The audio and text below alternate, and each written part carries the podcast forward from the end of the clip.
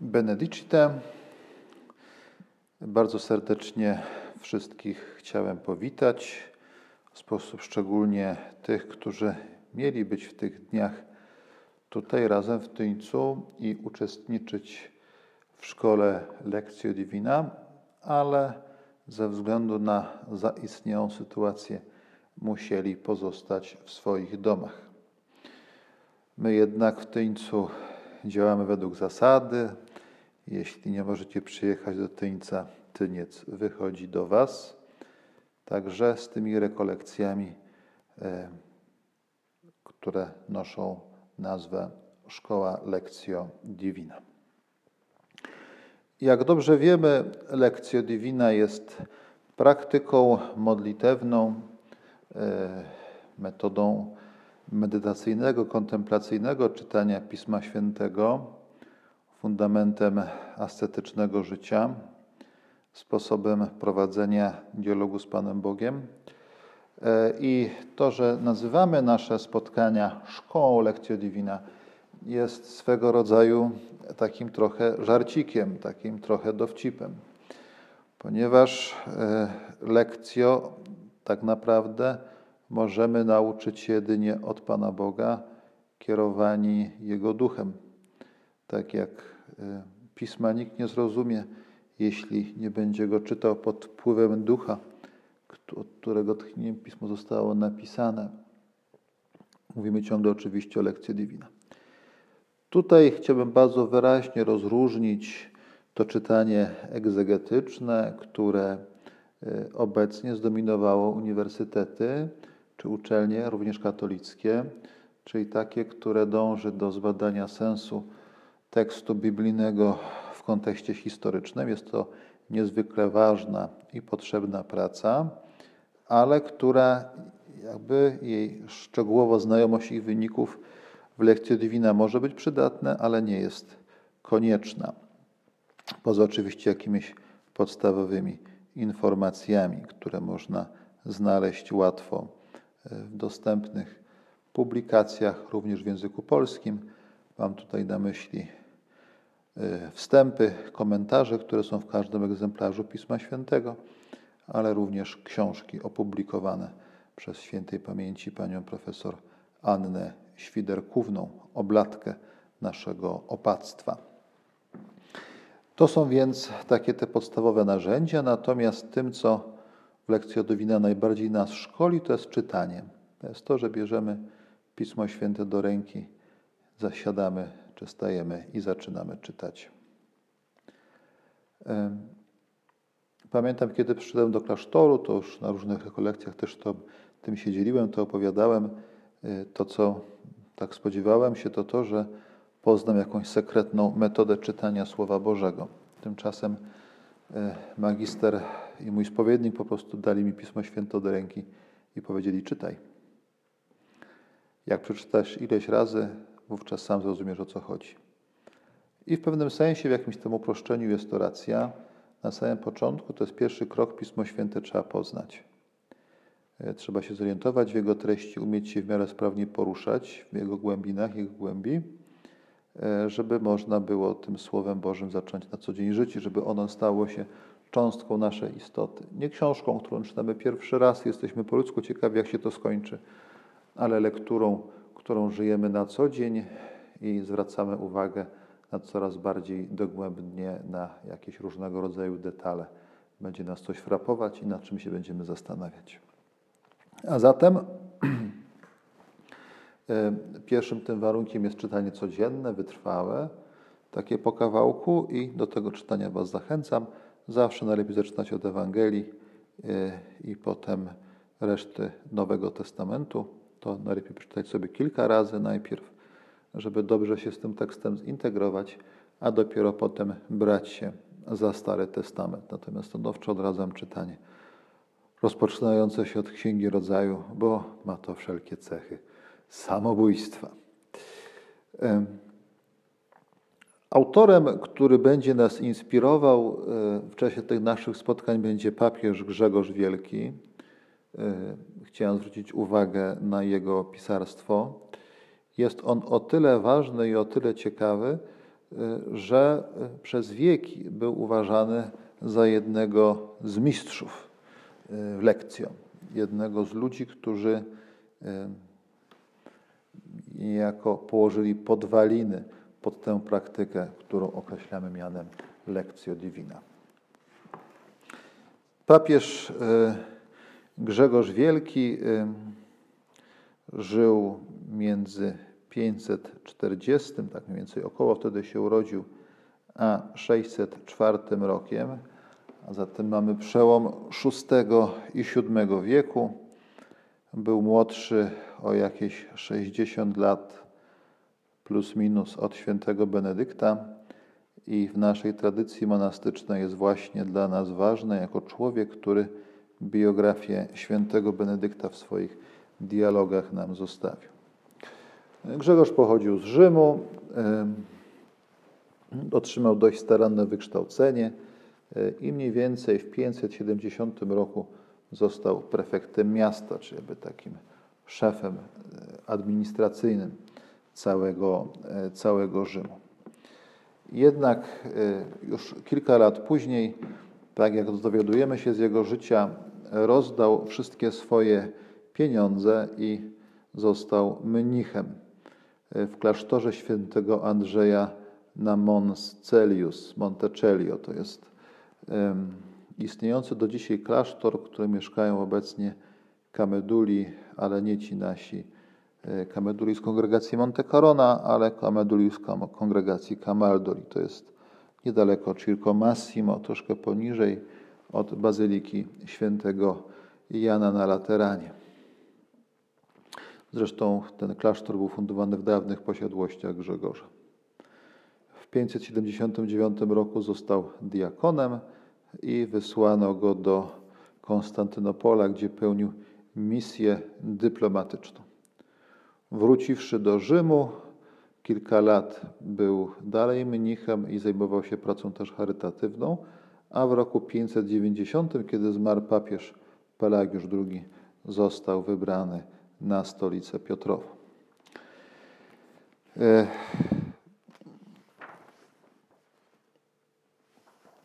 na tym stanowisku przypadło mu być papieżem w czasach, które e, no, są w dużej mierze mm, czasami niezwykle podobnymi do naszych. E, mówiano wtedy bardzo mocno o starzejącym się świecie. Zresztą Grzegorz uważał, że żyjemy w czasach, które są czasami ostatnimi, że niebawem nadejdzie koniec świata. Pisał bardzo wiele o starzejącym się świecie, e, o nadchodzących znakach pojawienia się Antychrysta, o różnego rodzaju ludzkich występkach, o różnego rodzaju ludzkich słabościach o tym, co, do czego może doprowadzić uleganie bądź folgowanie rządzom.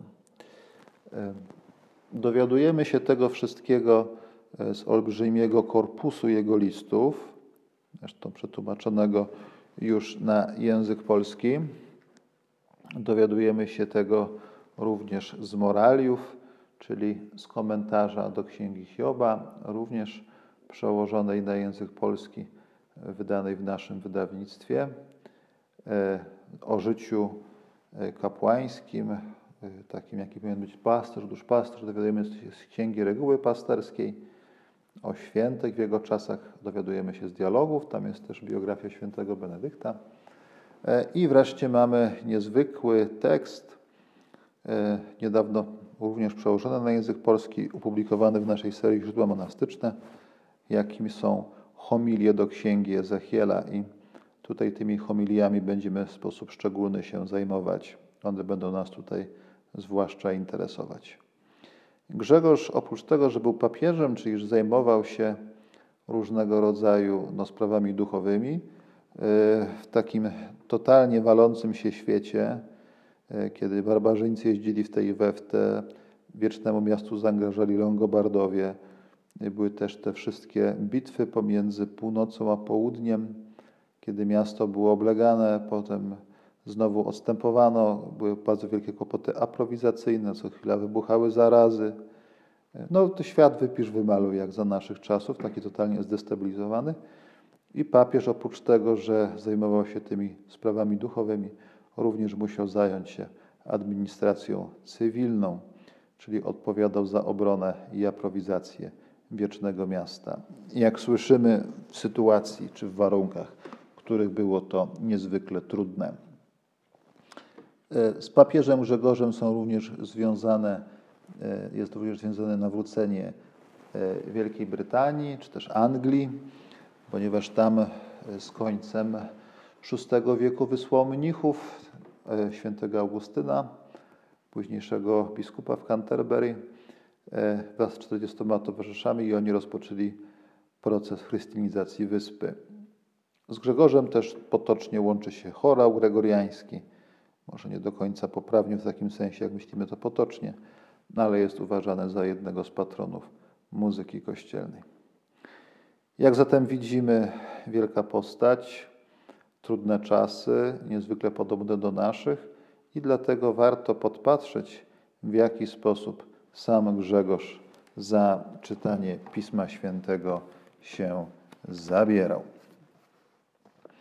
E, przede wszystkim Grzegorz uważał, że Pismo Święte w ciemnościach naszego doczesnego życia, tak pisał e, w homiliach do księgi Ezechiela, jest światłem na naszej drodze. I ta metafora światła, Pisma Świętego jako światła, pojawia się w jego pisarstwie niezwykle często. A zatem Pismo Święte jako światło. To zresztą jest e, nawiązanie, aluzja do fragmentu psalmów 119. Słowo Twoje, Panie, jest światłem nam, pochodnią na, dla stóp moich i światłem na mojej ścieżce. Więc tu Grzegorz odwołuje się do psalmu. Ale ta, ta metafora właśnie Biblii jako, jako światła jest dla niego bardzo ważna. Druga przenośnia ulubiona Grzegorza, którą się odnosi do Pisma Świętego, to jest pokarm. E, I homilia dziesiąta do, do księgi Ezechiela z pierwszej serii została zbudowana na tej metaforze jedzenia i picia. Zresztą posłuchajmy.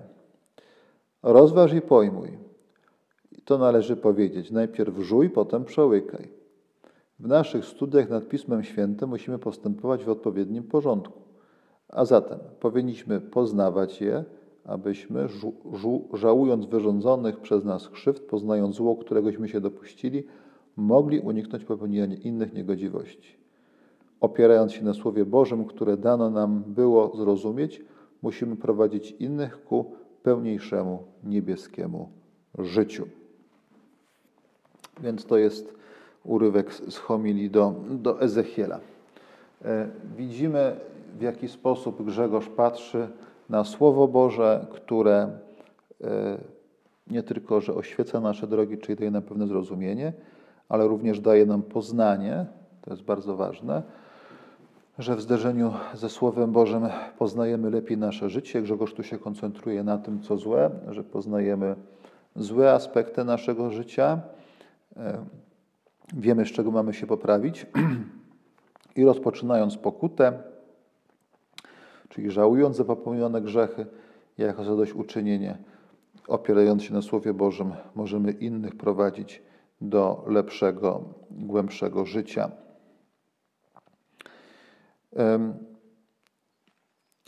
Grzegorz tutaj ciągle posługując się tą metaforą jedzenia i picia, mówił, że trudniejsze ustępy Biblii trzeba na samym początku przerzuć i strawić. I Grzegorz przez to rozumiał wyjaśnić i zrozumieć. Przerzuć i strawić. Myślę, że warto nad tym chwileczkę się zatrzymać i chwileczkę nad tym się zastanowić, przerzuć i strawić. Sam ten obraz przeżuwania może też wiązać się i z tym, z pewnym obrazem, który był typowy w czasach Grzegorza, mianowicie, że Pismo Święte czytano na głos, a zatem poruszając szczęką podczas mówienia, rzeczywiście wygląda trochę tak, jakbyśmy żuli przeżuwali duże kęsy pożywienia.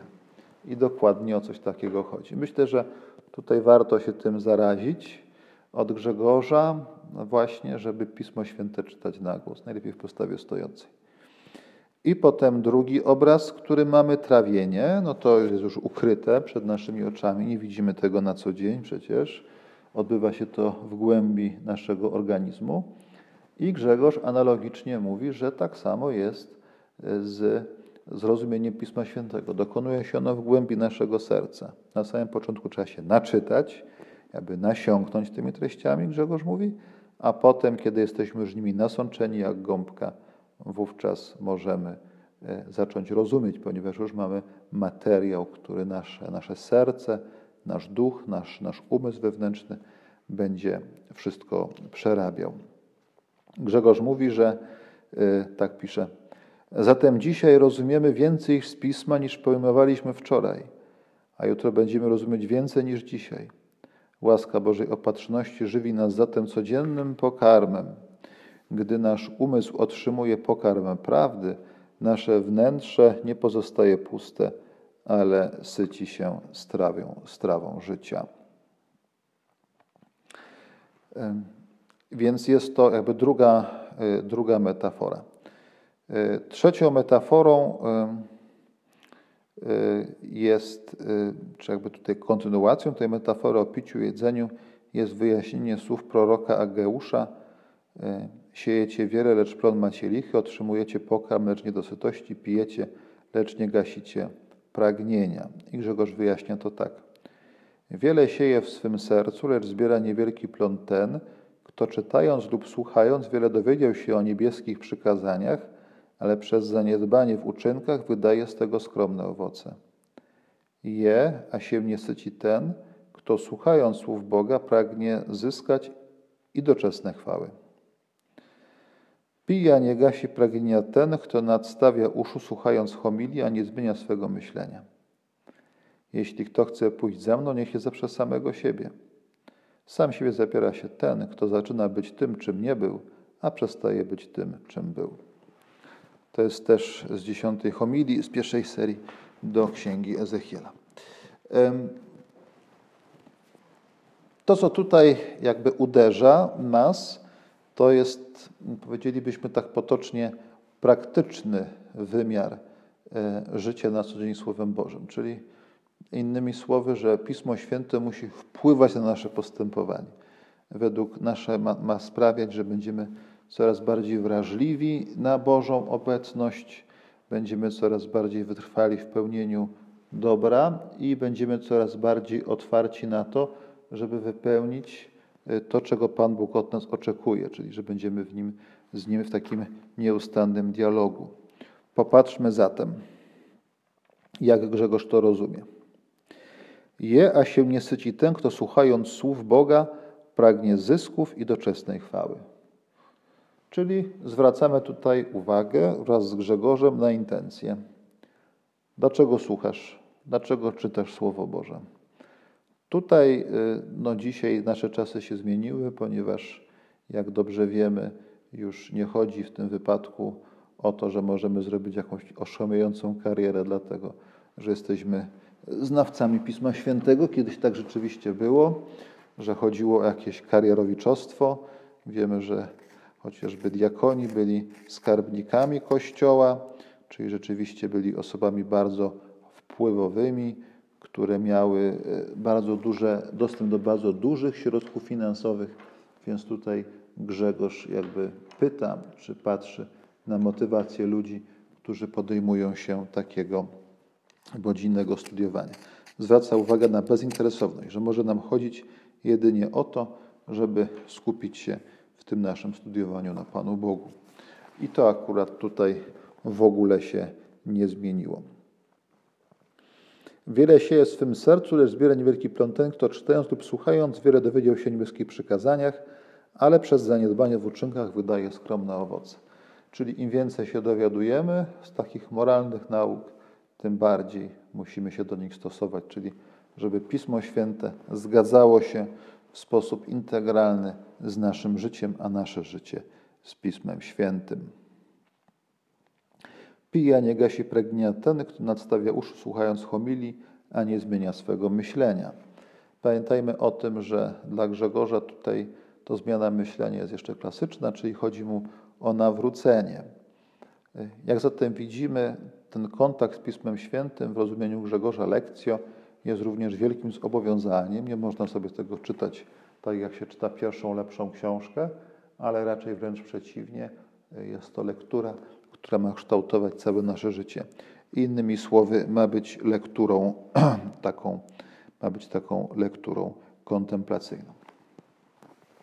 To jest jakby druga, drugi aspekt, czyli to, że czytanie Pisma Świętego jest moralnym ćwiczeniem. Jak powiada pewien autor, zrozumienie zależy od wiary i miłości, a jednocześnie tę wiarę i miłość pogłębia. Czyli mamy do czynienia z pewnego rodzaju z takim sprzężeniem zwrotnym. Jest to zresztą też o tyle sensowne, też o tyle spójne i logiczne, że aby dobrze wczuć się, żeby dobrze zrozumieć e, kogoś, należy okazać mu miłość. I tutaj mamy tak samo, w taki sam sposób. E,